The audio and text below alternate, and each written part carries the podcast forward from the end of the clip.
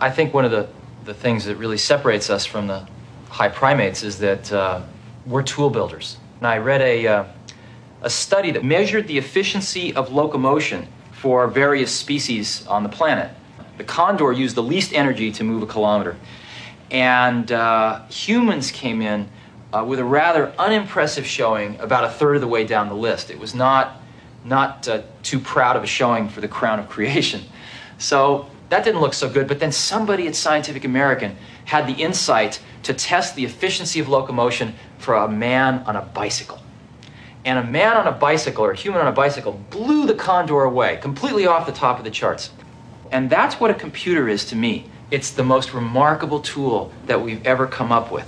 And it's the equivalent of a bicycle for our minds.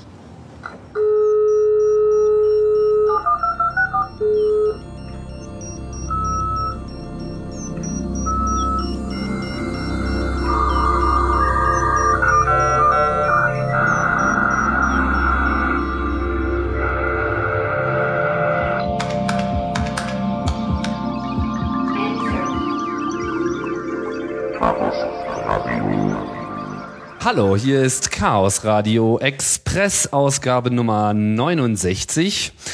Mein Name wie immer Tim Pritlove und wir schreiben den neunzehnten Januar zweitausendacht und auf meiner Podcast-Reise hat mich mein Weg mittlerweile ins schöne München geführt, ähm, weil München ja eine total interessante Stadt ist. Vor allem ist ja mal so viel... Ähm, Also aus Gründen, die ich mir noch nicht so ganz erklären kann, sind hier so unheimlich viele Computerfirmen angesiedelt. Eine davon ist die Firma Apple, die ja äh, immer schwer in der Diskussion ist und so soll es auch heute mal bei Chaos Radio Express sein. Diese Sendung und voraussichtlich auch die nächste Sendung, hint hint, ähm, wird sich um den Mac drehen. Mit unterschiedlichen Aspekten, um die Büchse mal ein bisschen zu beleuchten, da sie für viele Leute so eine kleine Blackbox darstellt und es vor allem auch eine ganze Menge Mythen und äh, Meinungen, die nicht unbedingt stimmen, äh, im Raum fliegen. Und ja, jemand, der sich dieser äh, Mythenbildung ein wenig angenommen hat, ist äh, Lucy und die ist jetzt auch hier mit dabei. Hallo Lucy. Hallo. Ähm, du hast ja einen Vortrag gehalten auf dem vierundzwanzig C drei in diesem Jahr, genau zu diesem Thema. Richtig? Jo. Ich war dabei und ich fand das super. Ähm, das war ja auch dein erster Kongress, stimmt's? Das war mein erster Kongress. Und wie war's? Es war sehr interessant, vor allem die anderen Vorträge haben, mir, haben mich sehr bereichert, muss ich echt sagen. Hast du viel Zeit mit Vorträgen verbracht? Äh, einigermaßen, würde ich sagen, ja, doch. Also so im Vergleich zu anderen, die sich dann eher im Keller aufhalten, dann doch. Aha. Sehr viel Zeit. Ja, das stimmt. Manche kommen überhaupt nicht raus aus dem Hackcenter. Aber du warst umtriebig und hast ja irgendwie dieses und jenes angeschaut. Irgendwas, genau. Was dir da besonders äh, gefallen hat? Ähm, ja, ich habe mich schon immer für Tor interessiert und das war ein sehr interessanter Vortrag. Von Roger Dingledine, genau, dem Schreiber von Tor, genau. Ja, der weiß natürlich eine Menge darüber. Ja.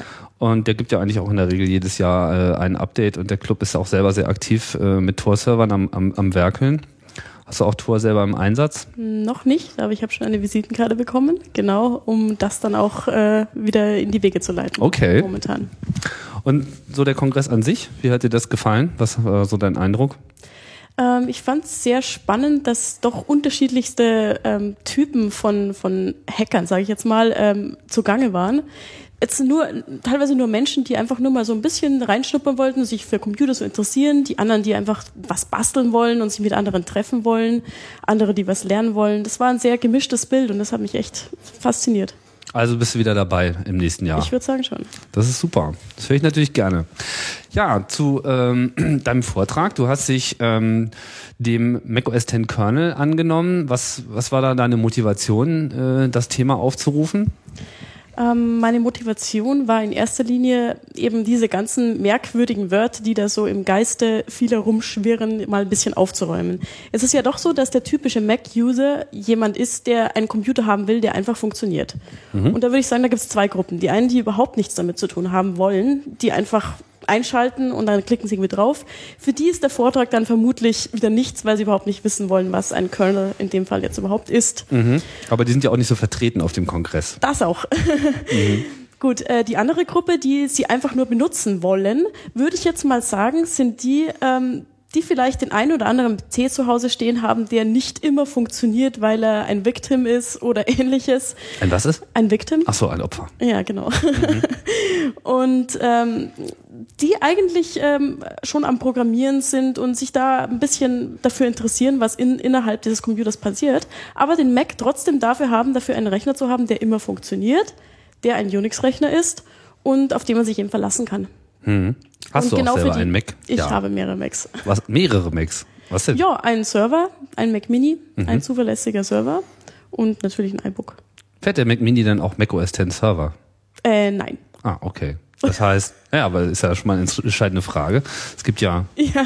zwei äh, Varianten von Mac O S X, eben Mac O S X, die normale Client-Version, über die die meisten eigentlich immer reden und schreiben, ja. und die Server-Variante. Ich muss sagen, ich habe die letzten ähm, auch nicht ausprobiert, aber ich habe mit dem ähm, seit zehn Punkt drei Mac O S X Server, äh, was heißt seit, also bis äh, zehn Punkt drei habe ich damit gearbeitet und fand das eigentlich immer ganz fancy, weil das so ein Server ist, wo man eine ganze Menge an sehr komplexen Services relativ einfach an den Start kriegt. Es fehlt einem natürlich dann ab einem bestimmten Zeitpunkt auch so diese, ja, diese Unlimited Configurability, die man mhm. jetzt so äh, mit so einem selbst aufgesetzten B S D oder Linux ähm, einfacher hat. Aber die Standard-Services wiederum sind sehr leicht hinzukriegen, was weiß ich, so mal eben Mailinglisten aufsetzen und so. Das ist ja eigentlich kein einfacher Task. Und ja, auch da zeigt halt, dass Apple so einen so einen Ansatz hat, mit dem so, naja, wir kümmern uns äh, drum. Und genau. das ist ja auch mal etwas, was immer extrem in der, in der Kritik steht bei vielen. Gerade bei den ähm, Hardcore-Unix-Anwendern, die ja auch Unix deshalb benutzen, weil sie eben dann auch lieber den Schraubenzieher in der Hand haben und irgendwie an allem selber drehen, so nach dem Motto, was ich selber eingestellt habe, das, ja, da weiß man, was man hat. Nur, das heißt eben auch, das muss man eben auch erstmal können. Und von daher gibt's dann auch immer so unterschiedliche Ansichten darüber, was jetzt der Mac O S X-Kernel leisten kann oder nicht. Ähm, vielleicht nochmal, bevor wir da jetzt wirklich drauf eingehen, ähm, ein bisschen so zu deinem äh, Hintergrund. Wie, wie bist du jetzt überhaupt äh, dahin gekommen, das so zu adressieren? Was ist da so deine Erfahrung und dein Interesse? Computertechnisch generell.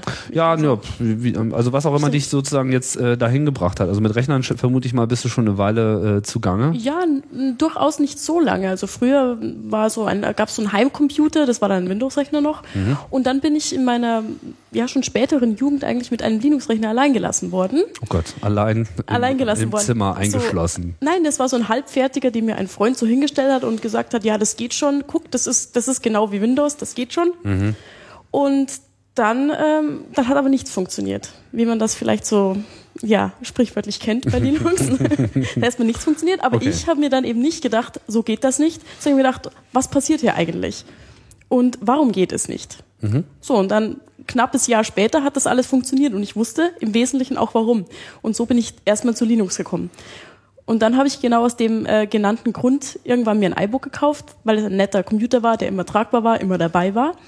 Und habe festgestellt, mit dem kann man auch gut leben. Mhm. Das ist auch interessant. Und nachdem ich mich schon immer eigentlich auch bei Linux in erster Linie für den Kernel interessiert habe, habe ich mir auch den Mac O S Kernel mal angeschaut. Mhm. Was aber dann im Wesentlichen initialisiert wurde durch ähm, Amit Singh, den ich kennenlernen durfte und der mir dann sein Buch gegeben hat. Ah, wo hast du ihn kennengelernt? Weil er war ja auf, auf in Kalifornien habe ich ihn kennengelernt. Ah, okay, er war ja auch im dreiundzwanzig C drei genau. einen Vortrag gehalten. Leider nicht über den Mac O S X Kernel, sondern... Der war, der war nicht da. Doch, der war bei uns auf dem Kongress, also nicht nicht Ach so, ja, vierundzwanzig C drei, ja. sondern äh, das Jahr davor. Entschuldigung.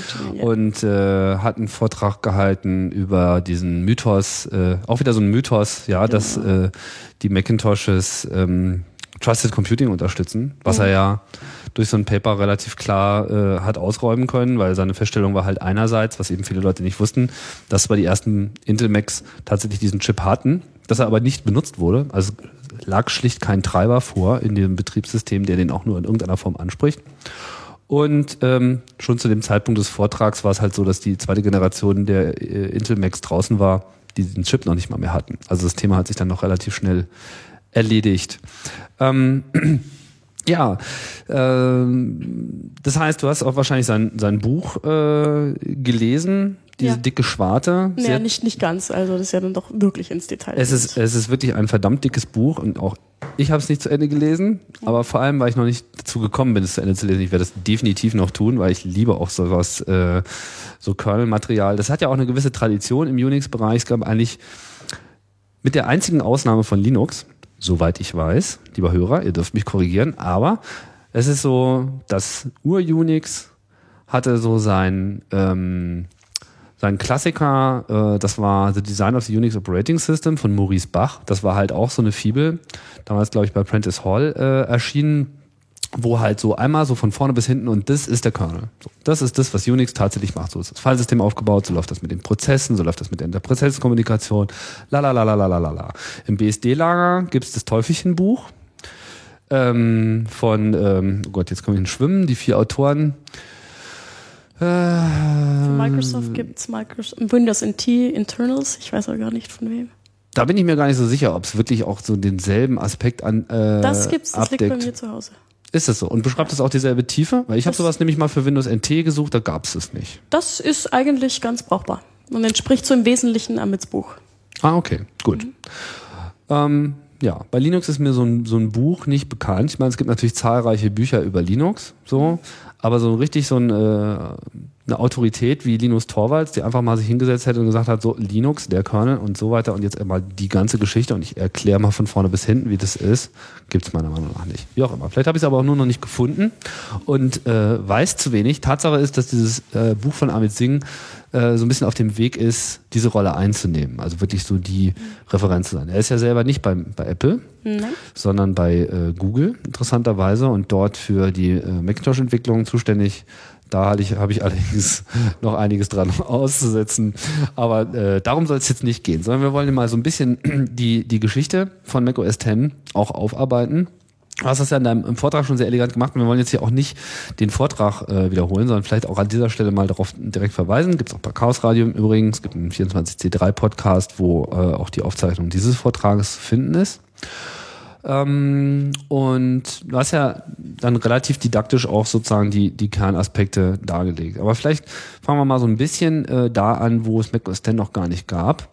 Äh, Apple ist ja nun jahrelang mit macOS gefahren, einem, tja, einem Betriebssystem, was sich im Wesentlichen durch sein User-Interface ausgezeichnet hat, aber weniger durch seinen Kernel. Ja, damals hieß es ja noch gar nicht äh, macOS, damals hieß es noch System sieben, System acht. Richtig. Oh ja. ja mhm. macOS neun dann erst. Hast du damit eigentlich auch mal gearbeitet? Nee, ne? macOS neun, aber davor nichts. Mhm. Und nee, wie war da, das? Da bin ich ja noch. Also wenn ich heute so zurückdenke, ist es ein bisschen gruselig.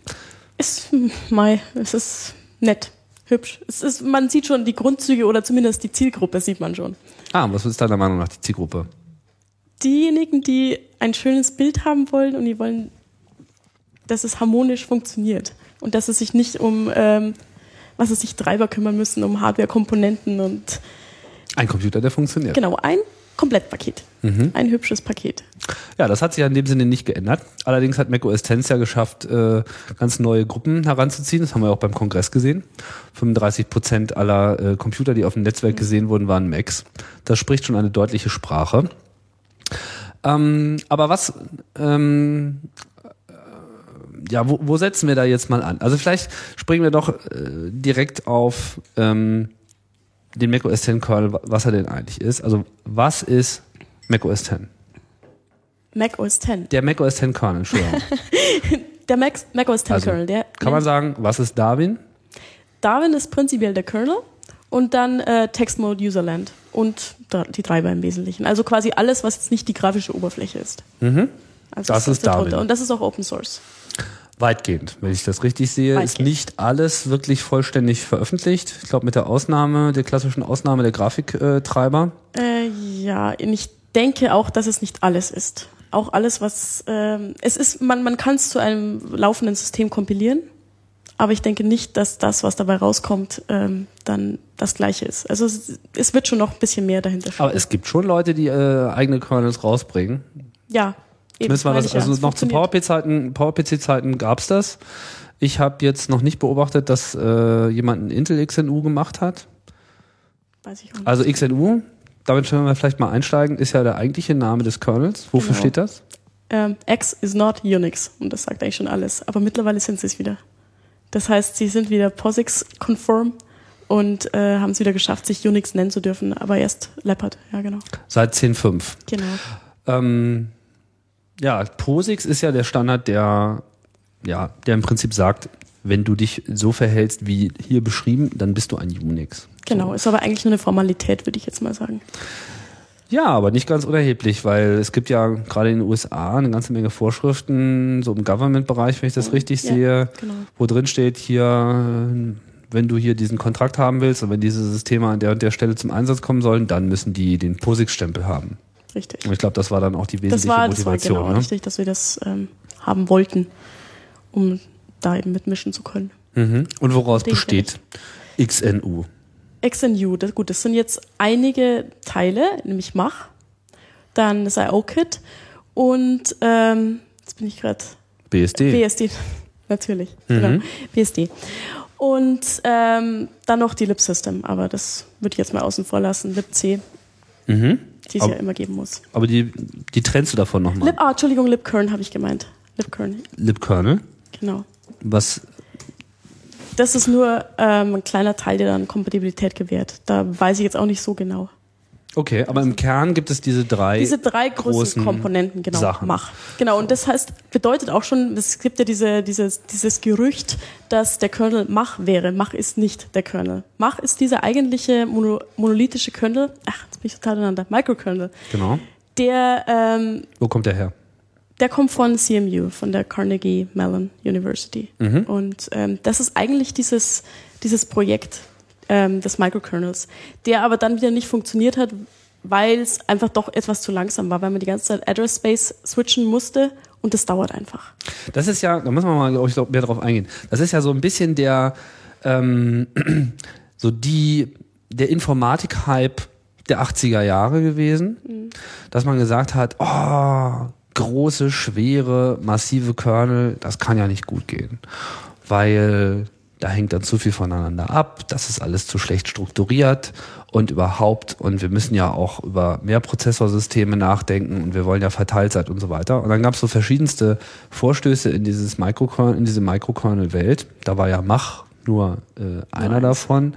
Das ist ja auch im Prinzip so diese mythische Geburtsstunde äh, von, von Linux, wo ja der Andrew Tannenbaum mit seinem Minix äh, groß rum äh, gepostet hat und überhaupt generell diese diese doch sehr akademische Sicht von Microkernel sind gut, weil sie sehen auf dem Papier besser aus, äh, gebracht hat, während dann halt Linus Torvalds gesagt hat, scheiß drauf, ich äh, hack das jetzt hier alles mal in einen Kernel und wer macht hat recht und wer äh, am Schluss den laufenden Code hat, gewinnt. So. Und das hat er ja auch gewonnen.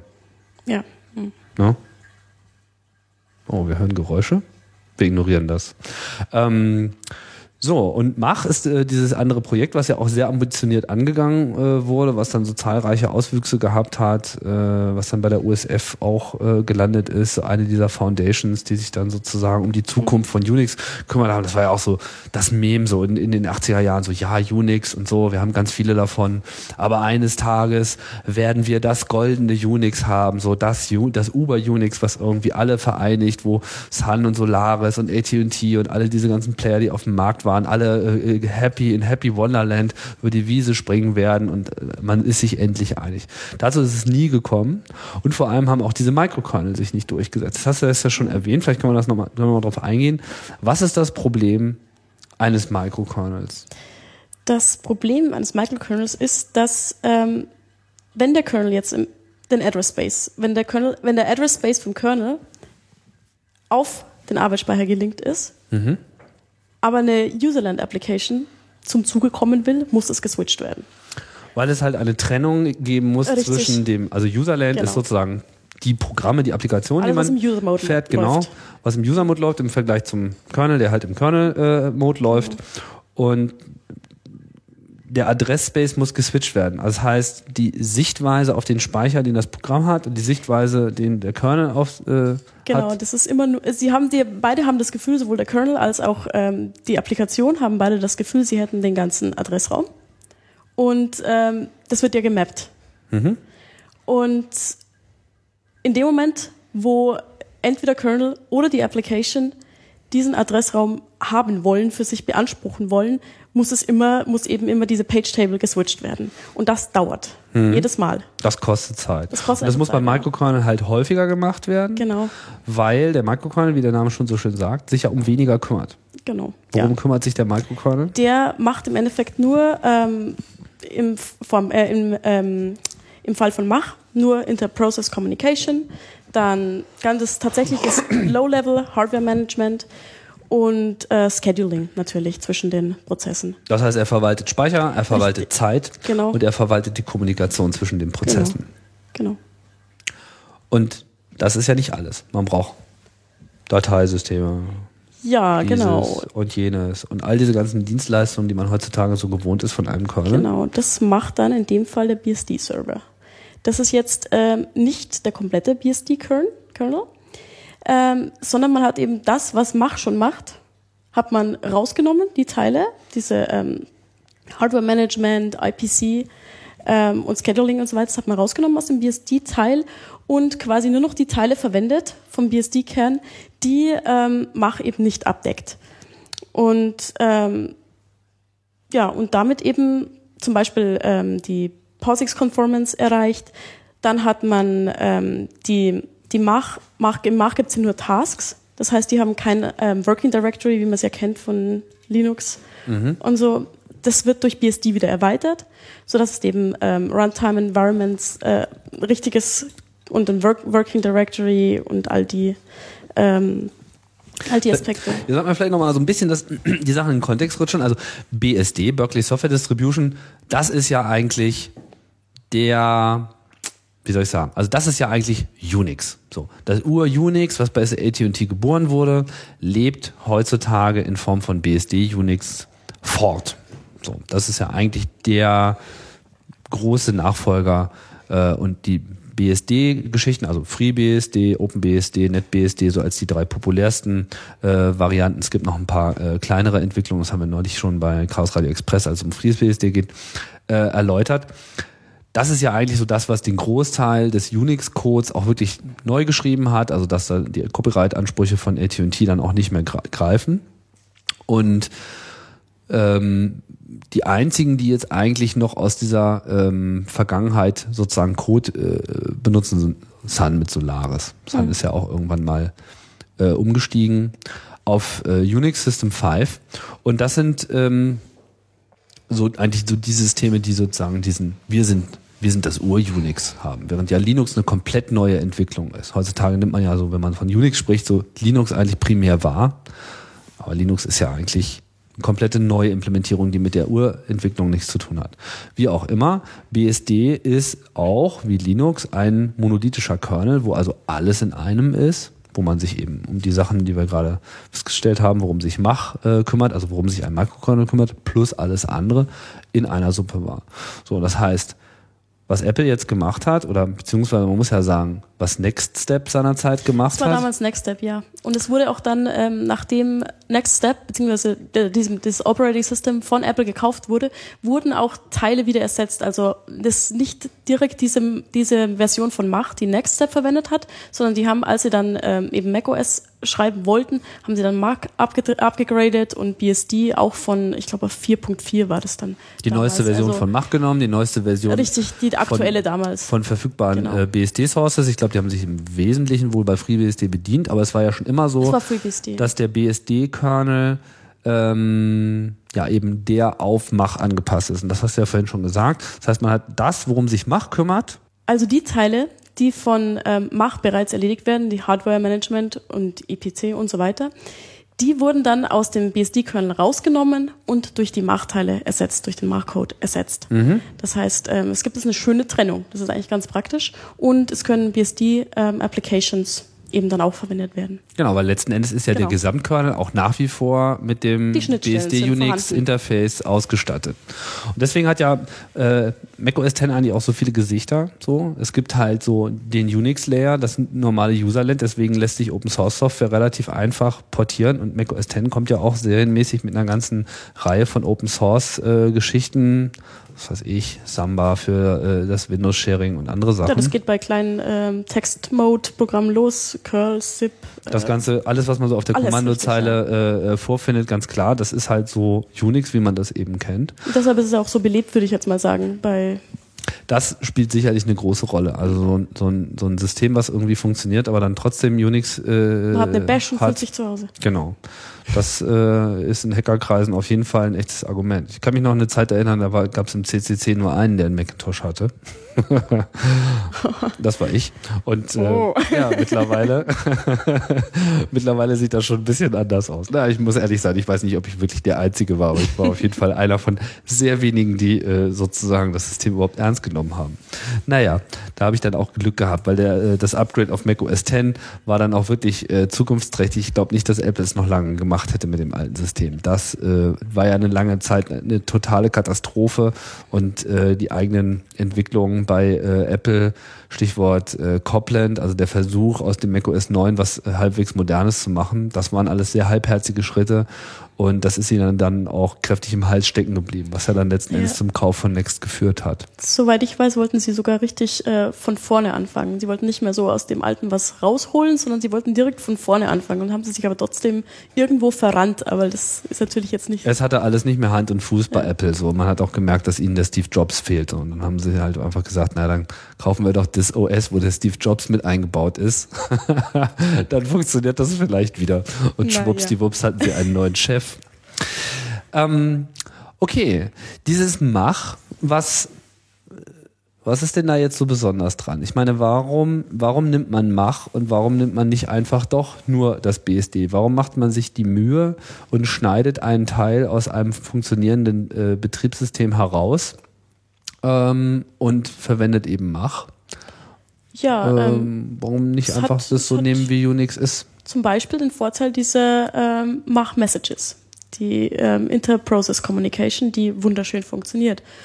Wie funktioniert das? Also ich meine, was ist das genau? Das ist, ähm, das ist also einfach generell Ähm, Inter-Process-Communication oder Mach-Messaging jetzt in dem Fall? Ja gut, also Inter-Process-Kommunikation ist schnell gesagt, da geht's halt einfach, Programme wollen miteinander reden, sie haben immer irgendwie genau. alles mögliche an Bedarf, da gibt's ja auch in, im, im normalen Unix auch äh, solche Hooks, also das ist jetzt nichts Besonderes äh, von Mach, okay. sondern jedes Betriebssystem hat irgendeine Form von Inter-Prozess-Kommunikation, weil sonst würde da einfach nicht viel stattfinden.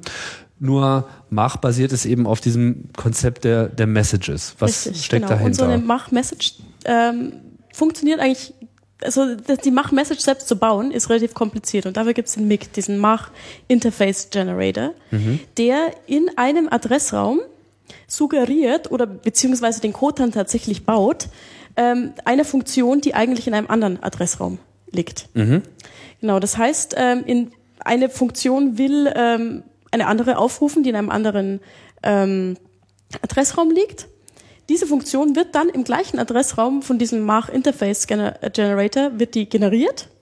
Er denkt also, er hat sie im Adressraum, die Funktion, ruft die auf. Dann werden aber die Address Spaces geswitcht. Mhm. Im anderen ist die Funktion, das ist eine Message rübergesendet worden über den Kernel. Mhm.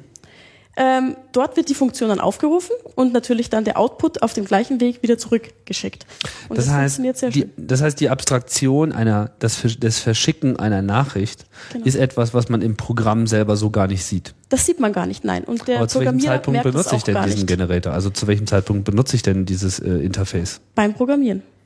Das heißt, in dem Moment, wo ich ähm, weiß, ich möchte jetzt mit einem anderen Prozess äh, kommunizieren. Richtig, man, man merkt es aber gar nicht. Lasse ich mir vom System sozusagen genau. da einen Stub äh, generieren, Richtig. Den ich einfach benutze wie eine normale Funktion genau. und ich rufe eine andere Funktion in einem anderen genau. Programm auf. Genau. Aber intern ist es ein Message-System. Es ist ein, äh, genau, es ist ein, ein getarntes Messaging-System. Und was ist der Vorteil davon, dass es irgendwie asynchron äh, ablaufen es, kann? Es kann asynchron ablaufen, es können die ähm, Nachrichten der Reihe nach ähm, aufgereiht werden und der Reihe nach wieder abgerufen werden. Das ist ein Vorteil. Ähm, Auch im Hinblick darauf, dass ja Mach von vornherein multithreaded ist. Ja. Das, das genau. heißt, diese Gleichzeitigkeit genau. in der Kommunikation wird an der Stelle auch gleich unterstützt. Ja, richtig. Okay. Genau. Und es geht aber auch übers Netz. Es geht theoretisch auch übers Netz, aber da weiß ich nicht genau, wie das dann funktionieren soll. Oder was dann die speziellen... Okay, lassen wir das raus. Eine, ähm, gibt es noch weitere äh, bemerkenswerte Eigenschaften von Mach, die dir jetzt äh, an der Stelle noch aufgefallen sind, die ähm, wichtig sein könnten, zu erklären, warum man jetzt äh, Mach nimmt und nicht äh, das normale Unix? Das normale Unix... Also ich meine, eine Sache haben wir im Prinzip schon angesprochen. Das ist halt die Sache mit dem Multithreading. Mach ist ja von vornherein darauf ausgelegt gewesen. Der Task, ja. der Mach-Task besteht aus mehreren Threads. Ja, genau. Das heißt, der Mach-Thread ist sozusagen die eigentliche Execution-Unit. Also wenn das, was irgendwie läuft, das, was sozusagen das ausführende Programm ist, ist ein Thread. Und die sind wiederum gruppiert zu diesem Task. Richtig? Oder ich würde es andersrum sagen. Also ähm, ich würde sagen, Ach. zum Beispiel... Sag mal ähm, andersrum. Ich sag's mal andersrum, genau. Äh, zum Beispiel ähm, OpenOffice ist ein Task. Mhm. Und alles, was da darin geschieht, das sind die einzelnen Threads. Dann reden wir von der gleichen Sache. Das war, das meinte ich ja. Bloß Ach, gut, auf, Prozess, auf Prozessorebene ist halt das, was läuft, ist der Thread. Und es ist halt gruppiert zu einem Task und das heißt unter Unix gut, eben Prozess. Gut, du hast nur gemeint so. Mit Programm wäre der Thread. Und das ist dann genau, ein bisschen wir irreführend. Reden, wir reden von derselben Sache. Aber das ist ja genau der Punkt bei dieser ganzen Geschichte. Man kommt schnell durcheinander. Und äh, genau diese Sachen, die einen immer durcheinander bringen, führen auch dazu, dass viele Leute ähm, die Begriffe durcheinander webeln. Dass halt so, zum Beispiel eben diese Aussage kommt, aha, alles klar, da ist ja jetzt Mach, also ist ja Mac O S Ten ein Mikrokernel. Genau. Aber das ist nicht richtig? Das ist nicht richtig. Die anderen, also die B S D-Parts, die laufen ganz genauso im Kernel-Mode und im Endeffekt ist es ein monolithischer Kern. Der nur anders intern strukturiert ist, weil er genau. sich eben einen Kern äh, aus dem einen Projekt geholt hat und einen O S-Environment äh, aus äh, dem anderen Projekt gehört, äh, geholt hat und das eben zusammengebracht hat. Aber du hast ja eingangs schon erwähnt, es gibt ja noch ein anderes, ähm, drittes wichtiges Standbein, was nochmal eine eigene Abstraktion darstellt in dem gesamten Kernel. Das ist das Treiberunwesen. Äh, ja, genau, das Treiberunwesen. Das Hübsche. Ähm, ja, das I O Kit, das ist ganz ähm, eine schöne Lösung.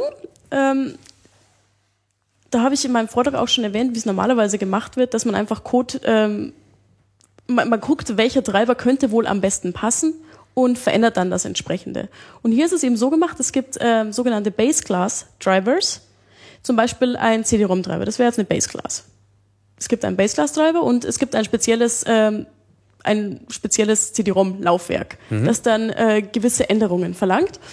Und es werden jetzt, in dem Fall eben wird die Base-Class genommen und es werden nur die ähm, Änderungen markiert. Das also heißt, anders es ausgedrückt, es ist objektorientiert und es äh, unterstützt Vererbung. Das heißt, man muss nicht äh, sämtliche Funktionalität immer wieder neu erfinden, wenn man ein neues Gerät hat, genau. sondern man dockt explizit auf der Basis von genau. Vererbung an. Und es ist eben nicht alles doppelt und dreifach und ähm, wenn jetzt, wenn jetzt irgendwie, wenn der, wenn der Base-Class-Treiber verändert wird, muss sich der individuelle äh, Programmierer, der den äh, speziellen Treiber geschrieben hat, nicht darum kümmern, was passiert da oben. Sondern man erbt automatisch man die erbt neue Funktionalität einfach, genau. und die Bugfixes auch natürlich mit Richtig, rein, genau. was äh, die Entwicklung leichter macht. Das heißt, wenn ich ein, was weiß ich, so ein, äh, nehmen wir mal ein einfaches Beispiel, pf, keine Ahnung, U S B-Serial-Device, äh, so.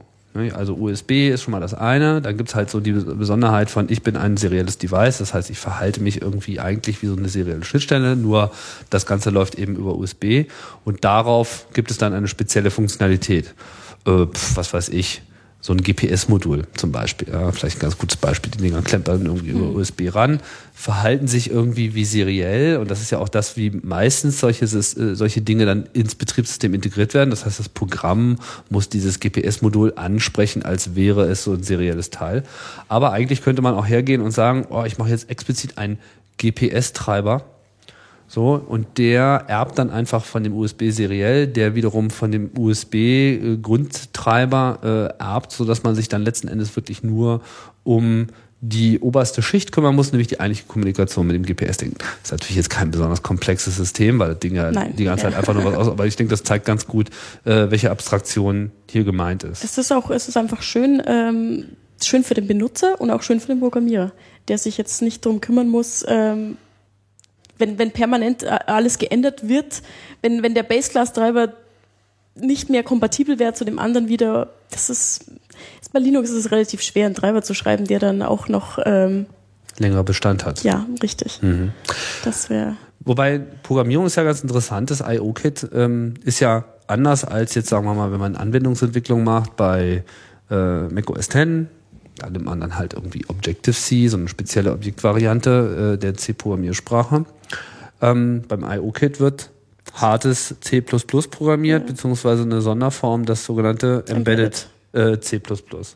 Was im Wesentlichen C plus plus ist, minus ein paar Features, die grundsätzlich ausgeschlossen mhm. sind, wobei ich jetzt auch nicht ganz genau weiß, ähm, welche Features sind, aber es geht halt, also Templates zum Beispiel können da nicht verwendet werden und noch ein paar andere Sachen. Aber das ist halt an der Stelle der Ansatz. Auch ganz interessant äh, zu sehen, weil der Rest ist ja in C programmiert, oder? Genau. Das, das heißt, der ganze, also Mach, klar, B S D sowieso, B S D ist alles C. Richtig. I O Kit ist C plus plus und Programme schreibt man in Objective-C. Na super. Schön, äh, schön bunte Geschichte. Du bist ja in deinem äh, Vortrag auch noch auf was anderes eingegangen, nämlich so äh, um die, die Eigenschaft von ähm, des Macs eigentlich selber, insbesondere der Intel Macs, ähm, weil sich ja ein Mac von einem P C auch entsche- äh, unterscheidet, schon von Anfang an beim BIOS. Beim Booten. Bitte? Genau. Also beim, ich sage jetzt schon BIOS, das ist im Prinzip falsche äh, falsche Aussage, weil BIOS hat er ja nicht. Richtig, sondern ja, das, das E F I. E F I BIOS, also die neue Firmware, Software von Intel. So, genau. Nach langer, langer Zeit hat man sich dann mal durchgerungen, das vielleicht dann doch mal neu zu machen. Auf dem Mac gab es ja eigentlich schon immer moderne Firmware, in Anführungsstrichen. Also man hat früher, ich weiß gar nicht, ob das irgendeinen Namen gehabt hat, war auf jeden Fall das ähm, System ja schon immer in der Lage, Karten, die man reinsteckt, als solche auch zu erkennen. Ja, so zu Zeiten auf dem P C, wo dann irgendwelcher Code immer so auf den im I O-Bereich äh, so wie so ein Blinder mit seinem Taststock so irgendwie so tap, tap, tap, was könnte denn da sein? So, ah, äh, wenn ich hier irgendwie was reinschreibe, so, dann sieht das mal so aus wie eine serielle Schnittstelle und so. So lief das ja echt lange Zeit. Weil es ging nicht anders, weil es gab keinen definierten Modus, dass äh, Karten, die man jetzt in den Rechner reingesteckt hat, gesagt haben, hallo, ich bin's, deine neue Karte und ich heiße hm, hm, hm, ja. und mein Hersteller ist lalala und irgendwie mein Adressbereich ist hm, hm, hm, und Interrupts äh, brauche ich übrigens auch noch. Das musste man irgendwie alles selber reinfinden. Das hat sich so über die Zeit ein bisschen verbessert, insbesondere durch P C I. Das heißt, P C I hat auch einem P C schon so ein bisschen mehr Automatik gebracht. Das war bei Mac eigentlich schon immer Standard und äh, Apple ist ja dann mit Sun in ein äh, Boot gehüpft und hat die Open Firmware benutzt, was im Wesentlichen so für ein... Für den Power-P C noch. Genau, für den Power-P C. Sun hat das eben bei ihren Spark-Maschinen benutzt. Dort äh, war es halt so, dass die Karten oder sämtlichen Systemkomponenten, die irgendwie am Bus waren, dann eben so Force-Code ähm, bereitstellen konnten, sodass man auch an der Stelle äh, Dinge ähm, automatisieren konnte und vor allem, dass eben das System sich hier selber gemeldet hat. Und vor allem, dass das Booting, sagen wir mal, so ein definierter Prozess war. Wie läuft denn das jetzt mit dem Intel E F I? Oder E F I? Ähm, ja, das, das Schöne am E F I ist in erster Linie schon mal, dass der ähm, die Partitionstabelle erkennt und er kann auch das Filesystem darin lesen. Das ist schon mal ein Faktor. Das BIOS kann es nicht. Das BIOS liest nur den Master Boot Record und springt dorthin. Und dann ist der Master Boot Record auf sich allein gestellt. Das heißt, ein, ein Standard-P C mit BIOS kennt eigentlich seine P- Partitionen gar nicht. Nein. Der weiß überhaupt nicht, was auf der Platte Nein, ist. Das, das heißt, wenn man zwei oder drei Betriebssysteme installiert hat, dann ist der Computer selbst nicht in der Lage, das zu erkennen. Richtig, und das ist ja auch, soweit ich weiß, der Grund, weshalb man ähm, keinen Spaß mehr damit hat, wenn man Linux und Windows versucht, auf einer Platte zu installieren. Es ist immer ein bisschen ein Gefrickel. Das heißt, bei E F I ist das geändert worden und das, das ich sag mal, das BIOS, also das, die Firmware des, des Computers hat Kenntnis darüber, wie die Festplatte aufgeteilt ist und kann sozusagen selber, ohne dass irgendein Code von irgendwo geladen werden muss, erkennen, oh, alles klar, die Platte besteht aus eins, zwei, drei, vier, fünf Teilen und das ist jetzt derjenige, von dem derzeit mal gebootet werden soll, dann mache ich das jetzt auch. Genau, und dann kannst du das Kernel-Cache laden, vorausgesetzt, dass eben keine zusätzliche Hardware dazugekommen ist, wenn alles unverändert ist. Ich kann das Kernel-Cache laden, was heißt das? Ähm, also wir reden jetzt wieder davon vom Mac O S X. Ja, der Kernel-Cache wird geladen, also... Also das E F I weiß ja nie, was lädt, oder? Also ich meine, das guckt in die Partition und dann ist da irgendwas zum Laden. Genau. Und das wird dann geladen. Und das wird geladen, genau. Okay, das heißt, jetzt sind wir sozusagen schon vom Rechner wieder ins Betriebssystem gesprungen. Richtig, das ist schon der Schritt schon erledigt. Das okay, was macht der Mac O S X-Kernel, wenn er bootet? Was er der Reihe nach macht. Ja, also ich meine, jetzt hast du das mit dem Cache angesprochen, das genau. ist ja eine Funktionalität von, von Mac O S X, nicht von E F I. Richtig, der bootet im Endeffekt, der lädt alle Treiber, die vorher schon, ähm, die beim letzten... Na sagen genau wir doch mal, letzten, wir schalten diese Büchse das allererste Mal ein, nach dem Installieren. Nach dem Installieren? Ja. Dann guckt er bei jeder, bei jeder Kext, die er hätte... Was ist das? Kext ist eine Kernel-Extension, also das kann ein Treiber sein, das kann ein Netzwerktreiber sein, das kann ein Filesystem-Treiber sein... was auch immer. Also irgendein Stück Code, die den Kernel genau. um Funktionalität erweitert. Genau, und guckt bei Aber jedem, ob die Hardware... das System selber besteht schon aus solchen Kekst. Richt, äh, besteht nicht, sind Teil davon. Okay. Mhm. Genau. Und er guckt für jeden Kext, ist die Hardware da? Ja oder nein? Ist sie da? Wird die Kext geladen? Und äh, nächste. Und so weiter. Mhm. Und das wird eben unglaublich beschleunigt, dadurch, dass er, er merkt sich beim Shutdown, merkt er sich, welche Kexts waren geladen. Mhm. Und beim nächsten, wenn sich nichts geändert hat, ist es sofort wieder alles da. Ja gut, aber wenn sich was geändert hat, dann muss er ja auch erstmal gucken, ob sich wieder was geändert hat. Dann dauert es wieder. Was heißt das? Das heißt, wenn ich zum Beispiel eine neue Karte in meinen Rechner gesteckt habe? Richtig, zum Beispiel. Okay, aber beim Laptop passiert das ja nicht so häufig. Aber das ist jetzt nicht, wenn ich passiert jetzt ein anderes... Passiert nicht, ich habe es einmal erlebt und ich weiß gerade gar nicht, was ich da gemacht habe. Ich habe es einmal erlebt und dann hat er auch, ähm, zeigt das auch an, er muss jetzt... Was hast du erlebt? dass er ähm, nach allen, äh, dass er alle Keks durchgeht. Das habe ich einmal erlebt. Was heißt das, was das erlebt? Wie kann man denn das erleben? Er schreibt, er schreibt hin, dass er jetzt, ähm, dass, dass sich die Hardware geändert hat seit dem letzten Start und dann dauert es ein paar Minuten. Er schreibt es hin? Er schreibt es hin. Jetzt muss man, glaube ich, eine äh, magische Tastaturkombination erklären, die wahrscheinlich die Mac-User schon Ach, mal magische, ausprobiert haben. Die, oh, ich weiß ist, sie, ich weiß sie. Ich muss jedes Mal entweder überlegen, nachschauen oder ausprobieren. Ich probiere es aus. Apfel V. Ja, genau. Apfel V, der, äh, also Apfel darf man ja jetzt nicht mehr sagen, das heißt ja jetzt Command, weil der Apfel von der Tastatur verschwunden ist. Also Blumenkohl, äh, Propellertaste äh, V. Wer das beim Einschalten des Rechners gedrückt hält, also in dem Moment, wo man wirklich so, jetzt geht's los, wenn man dann sofort auf Apfel V bleibt, dann kommt nämlich auch ein Macintosh so hoch, wie man das von Unix-Computern äh, eigentlich gewohnt ist, also mit viel Schwarz-Weiß-Text, mit diesem ganzen Lalala, was jetzt gerade geladen wird, welcher Treiber gerade geladen wird und so weiter, die Dämonen, bis er dann eben in diesen Login-Screen geht, auch dann wird's wieder grafisch.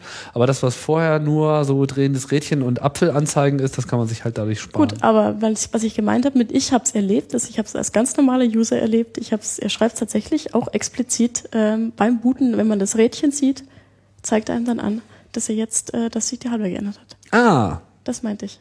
Muss gar nicht das so habe ich schon lange nicht mehr gesehen, weil ich habe nämlich meine Rechner immer in diesem coolen Schwarz-Weiß-Modus. Es gibt, ah. so, ein, äh, es gibt so ein Tool, ähm, ich muss gleich mal gucken, wie das, äh, wie heißt denn das Teil? Ich hab's vergessen, ich hab's vergessen. Na, ich Penner. Achso, nee, das ist ja hier gar nicht. Ich gucke an der falschen Stelle.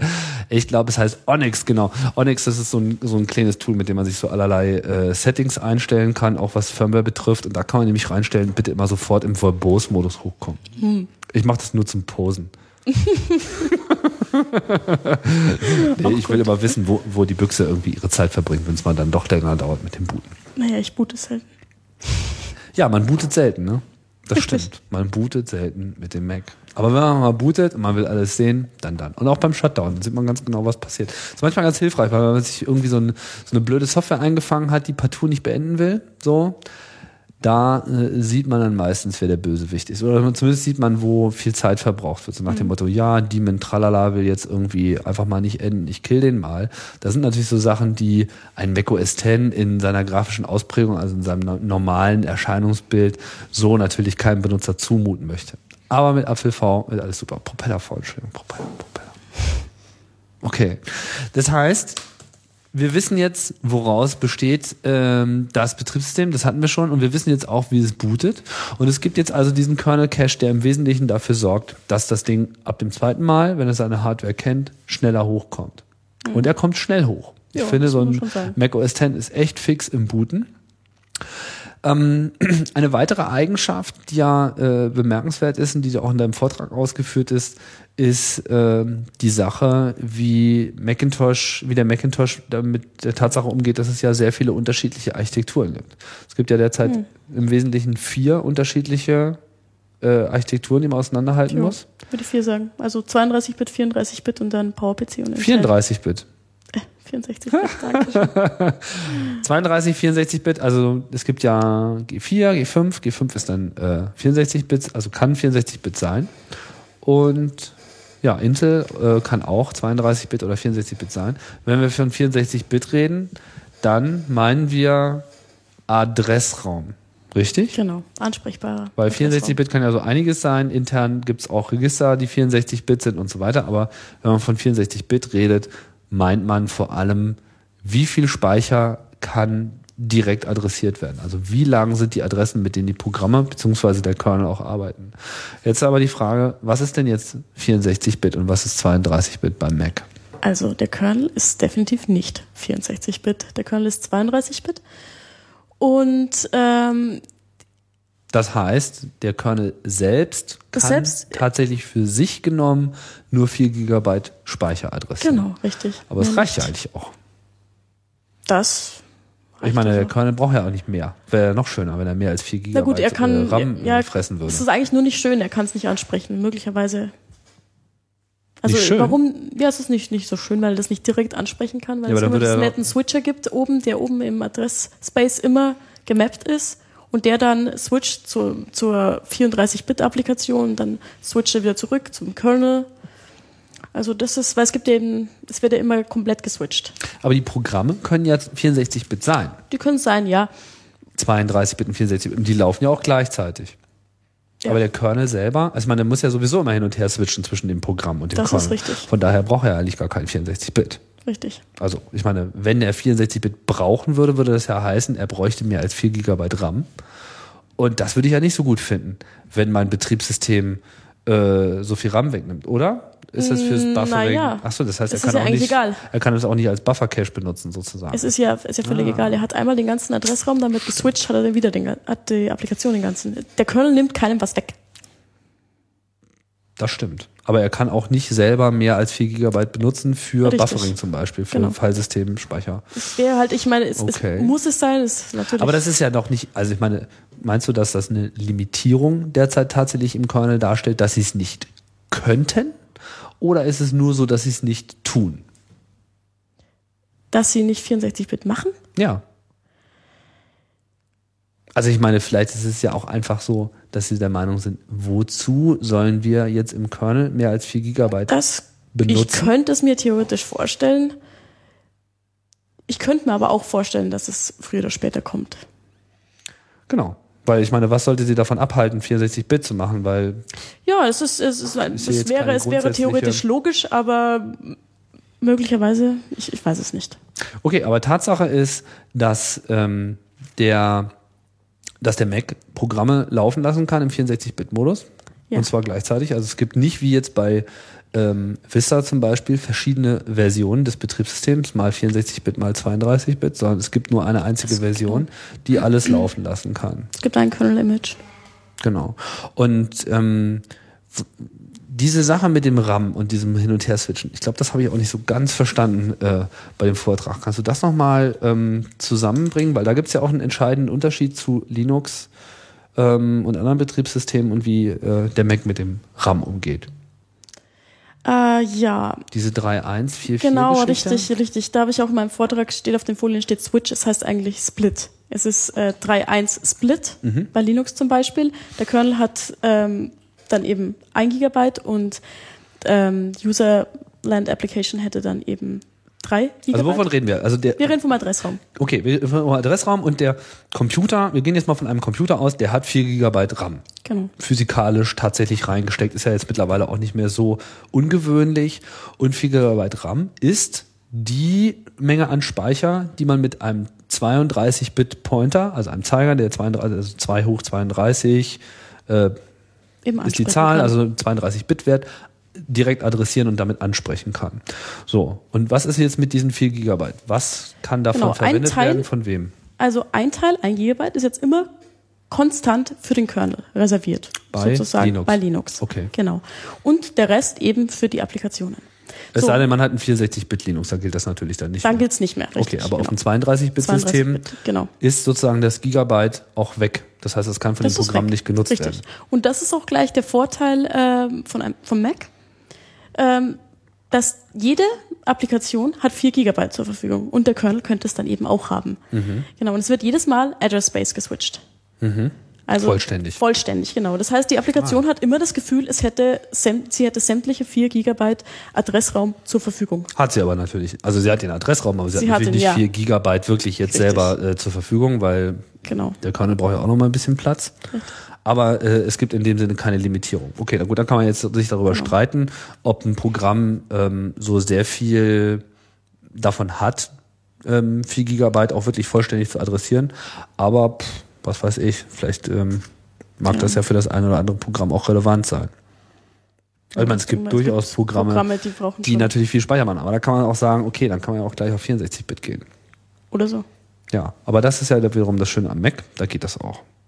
Das heißt, ähm, das ist dieses drei Punkt eins versus vier Punkt vier. Das heißt, beim Macintosh hat jedes Programm vollen vier Gigabyte genau.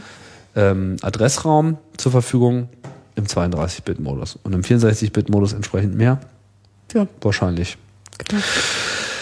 Ähm, du hast ja ähm, deine Lieblingsfeatures äh, dann am Schluss auch nochmal in den Fokus äh, gerückt. Ja, Mann. Fand ich ganz interessant, so nochmal so eine persönliche Meinung äh, damit reinzubringen. Kannst du vielleicht nochmal so die wichtigsten, die dir jetzt so gleich einfallen, auch nochmal zum Besten geben?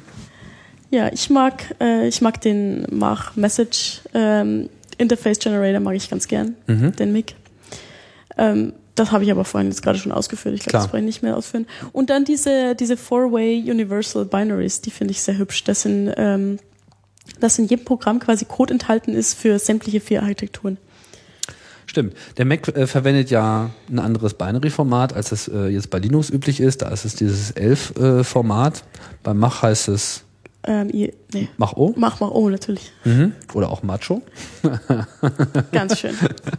Ja, genau, ich weiß nicht, ob, man, ob das wirklich so gedacht war, das so auszusprechen, aber das Mach-Object-Format schreibt sich zumindest so.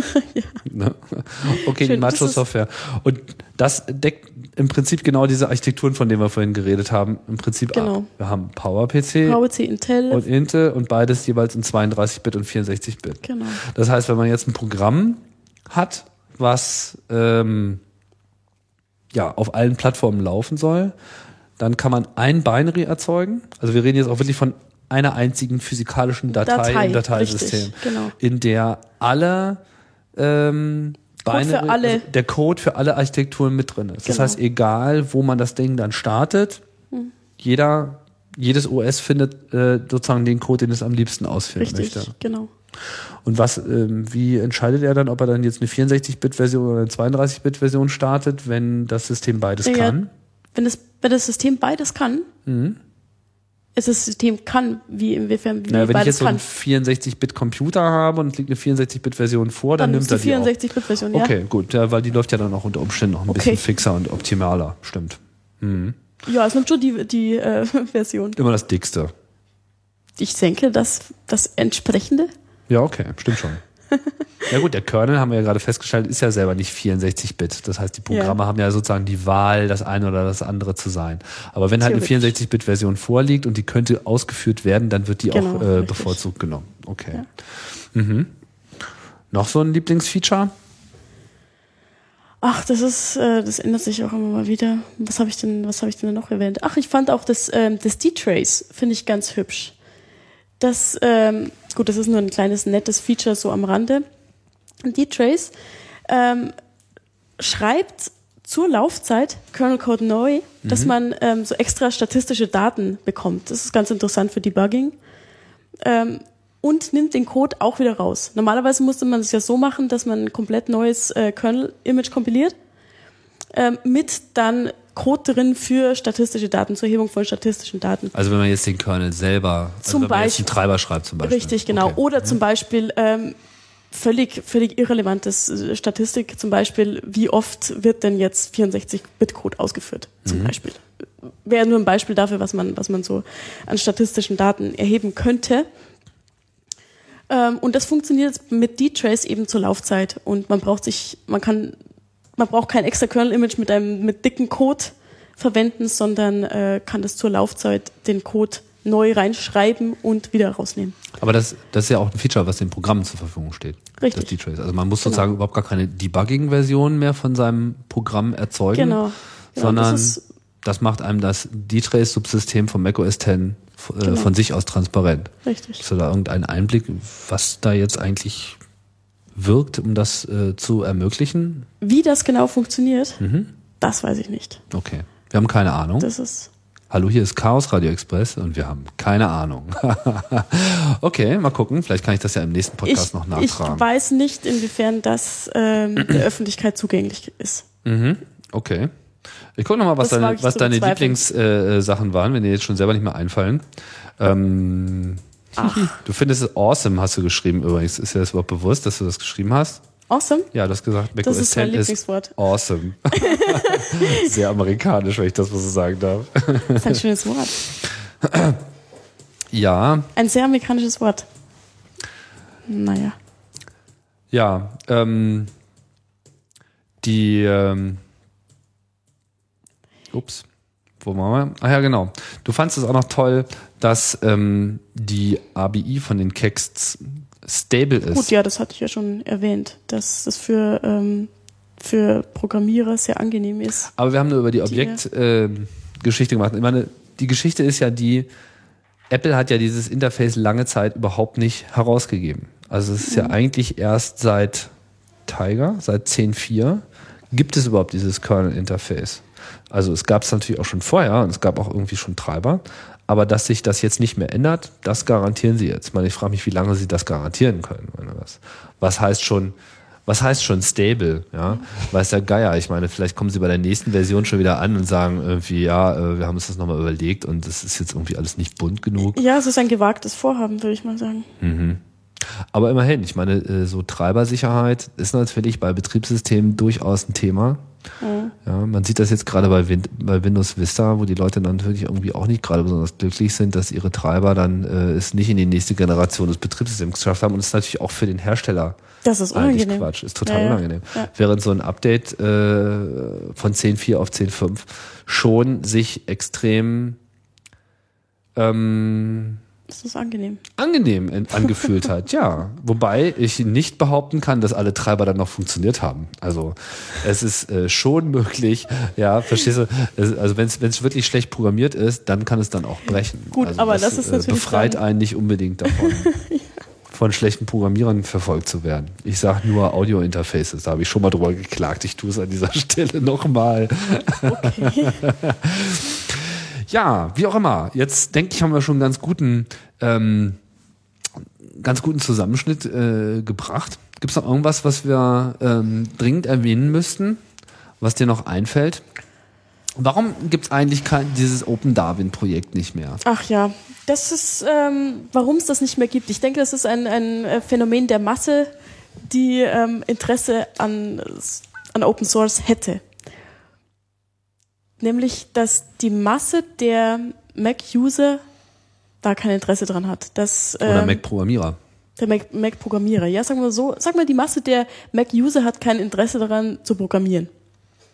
Hm, aber es gibt ja eine ganze Menge Programmierer auf der Mac-Plattform. Es gibt mittlerweile einen ganzen, ganzen Haufen und es gab dieses Open-Darwin-Projekt ja auch. Warum aber es genau gibt halt keine, ist? Naja, ich habe da so ein paar Thesen. Ich meine, ich ja. wollte... Ähm, Ich habe da auch tatsächlich vor, da mal jemanden, der bei dem Projekt mitgearbeitet hat, hier auch nochmal äh, einzuladen. Tatsächlich hätte das eigentlich schon längst stattfinden sollen, musste aber leider nochmal verschoben werden. Ich hoffe, dass ich das im Februar auch ähm, nachholen werde. Aber meine Vermutung, und die können wir ja dann in dem anderen Podcast auch nochmal überprüfen, war so die, einerseits ist es wohl nicht so einfach, mit ähm, Apple da zusammenzuarbeiten. Also wenn man so in, in den Apfel ein bisschen reinhorcht, ich habe das auch schon mal getan, da kam so ein bisschen dieses äh, Ding zurück, naja, es programmiert ja auch keiner was in diesem Kernel. Also es gibt einfach niemanden, der wirklich diesen Source-Code nimmt und modifiziert. Und das, obwohl ja eigentlich die Lizenz mittlerweile es wäre möglich. Frei ist. So. Ja. Ja, es ist äh, schon so.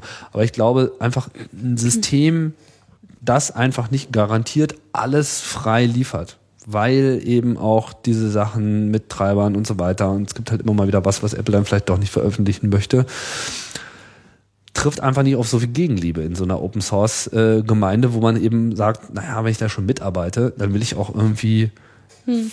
alle Features, dann möchte ich auch irgendwie alles bekommen. So, warum soll ich mich jetzt hier einbringen mit einer Company, die unter Umständen dann äh, sich äh, im Kreis dreht und sagt, naja, alles klar, jetzt haben wir aber hier irgendwelche D R M oder sonst wie Zwänge an einer Stelle auszuleben. Ja, da passt uns das jetzt einfach mal mit dem Open Source nicht mit, mit rein. Durchaus vorstellbar. Ne? Ja, gut, für es gibt, es gibt einfach viel zu viele andere interessante Projekte für Open Source Fans, als dass sie sich dann mit einer doch einigermaßen geschlossenen Firma auseinandersetzen möchten, Und eben dann, wie gesagt, kein Feedback zu erhalten, wie ja, du schon gesagt hast. Man muss es mal abwarten, wie sich das entwickelt. Man, es gibt auch Gegenbeispiele. Ich hatte jetzt gerade in der äh, letzten Sendung mit, mit dem K D E-Entwickler gesprochen. Da kam das auch nochmal zur Sprache im, im Bereich WebKit, was jetzt mit dem Kernel natürlich so erstmal nichts zu tun hat. Aber die, die Rendering-Engine von äh, Apple ist ja wiederum sehr erfolgreich und auch durchaus ähm, ein überlebensfähiges Community-Projekt gewesen, wo eben neue Committer auch mit reingenommen werden. Also wo Apple tatsächlich diese vollständig geschlossene, wir haben... ja, nur wir haben Zugriff auf den Code aufgegeben hat und gesagt hat, okay, alles klar, wir akzeptieren jetzt auch Leute von außen, die an dem Projekt ganz konkret Code beitragen, weil wir eben sehen, das funktioniert auch und das ist auch äh, für uns gut. Ich denke, an der Stelle hat Apple auch ein wenig gelernt und auch die Notwendigkeit gesehen, dass, wenn sie tatsächlich jetzt über den Open-Source-Pfad auch selber Standards setzen wollen, das ist ja bei WebKit zum Beispiel ganz klar ihr, ihr Ding, dass sie, äh, dass sie eben diese Offenheit auch benötigen. Nur Kernel ist, glaube ich, doch schon noch mal eine andere Abteilung, weil das ja nun auch wirklich die Essenz ist für Apple. Also so ihr, ihr Dogma, dieses wir machen die Hardware und wir passen die Software darauf an und das ist unser, unser Kernvorteil, also zumindest sieht es Apple das ja ist, selber so. Das ist ne? definitiv ein Vorteil, das ist ja viel überschaubarer. Genau, so, und da wollen sie natürlich auch die Kontrolle in der Hand halten und ich glaube, das, das geht nicht so richtig zusammen mit äh, Open Source und freien äh, Kontributoren. Auch. Was ein bisschen schade ist, weil es gibt immer wieder mal so ein paar Features, die ich ganz gerne hätte. Zum Beispiel, was ich unbedingt mal haben möchte, ist, dass, dass, dass diese Blinkelampe da vorne an meinem Laptop, ja, die immer nur so, äh, so ein bisschen ähm, halbseiden vor sich hin pulsiert, pulsiert wenn der Rechner geschaltet ja. ist, die ist ja, wenn ich den Rechner benutze, nicht in Betrieb. Ja. Und ich möchte da ganz gerne mal ein Disk-Zugriffslämpchen haben. Und irgendjemand hat das mal gehackt. Das gab's mal.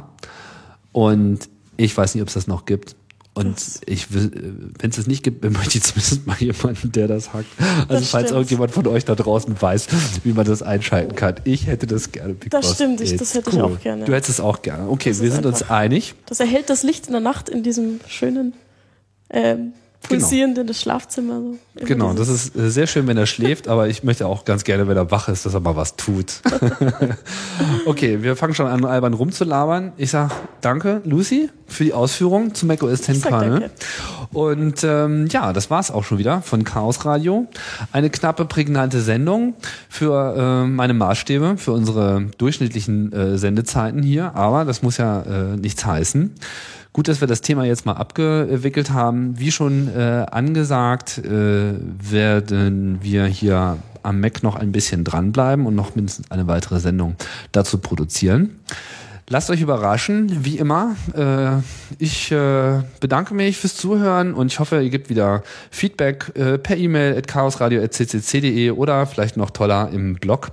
blog punkt chaosradio punkt c c c punkt d e in dem Posting zu dieser Sendung, was es immer gibt. Und freue mich, mit euch darüber zu diskutieren. Und dann könnt ihr die Sendung dann auch gleich äh, verreißen. Ähm, Neulich, die C plus plus Sendung steht gerade schwer unter Feuer, finde ich auch ganz äh, super, aber Pavel ist äh, da auch schon mit dran, Feedback zu geben. Ähm, ja, das war's und ich sage tschüss, äh, bis bald bei Chaos Radio Express.